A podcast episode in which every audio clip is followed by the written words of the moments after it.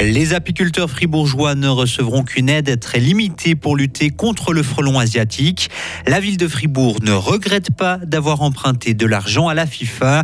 Et face à Lugano, il faudra se montrer solide. C'est l'entraîneur des Dragons qui le dit. La journée va être bien ensoleillée. Il va faire jusqu'à 6 degrés. Ça commence à remonter. Un mardi 31 janvier 2023. Loïc Chorderet, bonjour. Bonjour Mike, bonjour tout le monde. Le canton de Fribourg ne débloquera pas de moyens pour lutter contre le frelon asiatique. L'enveloppe se limitera à 20 000 francs par année et elle servira à engager des experts pour former les apiculteurs. La destruction de nids sera par contre à la charge de ces derniers. Le canton a en effet décidé de ne financer les destructions que dans des situations spécifiques, si les nids de frelons asiatiques se trouvent par exemple proches d'une école. Quatre jeunes domiciliés en France ont été arrêtés après une course-poursuite hier entre Préversivérier et Moudon. Un habitant du village glanois avait surpris les quatre cambrioleurs dans sa maison. Il avait alors appelé la police, mais les quatre malfrats de 17 à 19 ans ont réussi à prendre la fuite. Ils ont ensuite forcé un barrage routier à Remont avant d'être finalement interceptés à Moudon. Personne n'a été blessé. La ville de Fribourg a emprunté 10 millions de francs à la FIFA. La pratique n'est pas isolé. Genève ou Lausanne ont fait pareil. Il s'agit de prêts à court terme à des conditions favorables selon l'ARTS. Mais si le choix est financièrement attractif, il peut interpeller d'un point de vue éthique, alors que la FIFA est sous le feu des critiques. Les dernières en date concernant la Coupe du Monde au Qatar, les conditions des travailleurs dans les stades ou encore l'aberration écologique de ce mondial.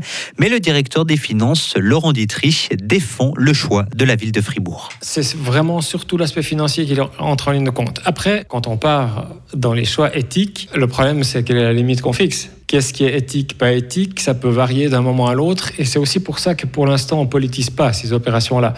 Elles sont opérationnelles, donc faites par vraiment le service des finances. Maintenant, on pourrait se poser la question, on va, va peut-être se la poser au conseil communal, s'il y a des prestataires ou des partenaires qu'on devrait exclure a priori en même temps, on est là dans du sport, on n'est pas dans de la vente d'armes ou euh, cartel de drogue, quoi. Tant que la légalité des activités des prêteurs est garantie, la ville de Fribourg ne compte pas changer sa politique d'emprunt. Les élèves ont payé le prix de la pandémie. En Suisse, le déficit d'apprentissage est estimé à deux mois, nettement moins qu'en moyenne mondiale.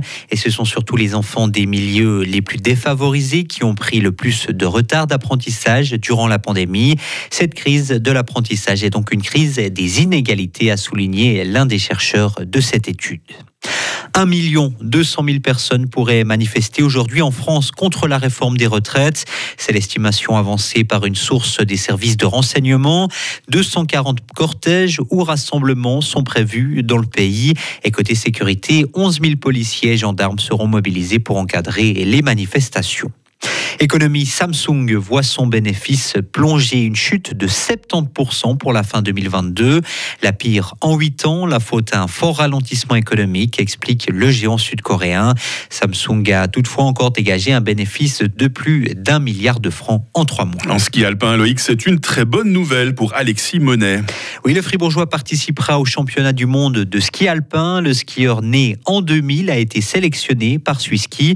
Il pourra donc prendre part à ses premiers mondiaux qui se tiendront à Courchevel-Méribel en France. Match important hein, ce soir pour euh, Fribourg-Gotteron. Les Dragons se déplaceront à Lugano avec un objectif en tête conforter leur place dans le top 6. Mais ce ne sera pas si facile car après une première partie de saison décevante, les Tessinois se portent mieux. Ils se battent désormais pour une place en pré-playoff.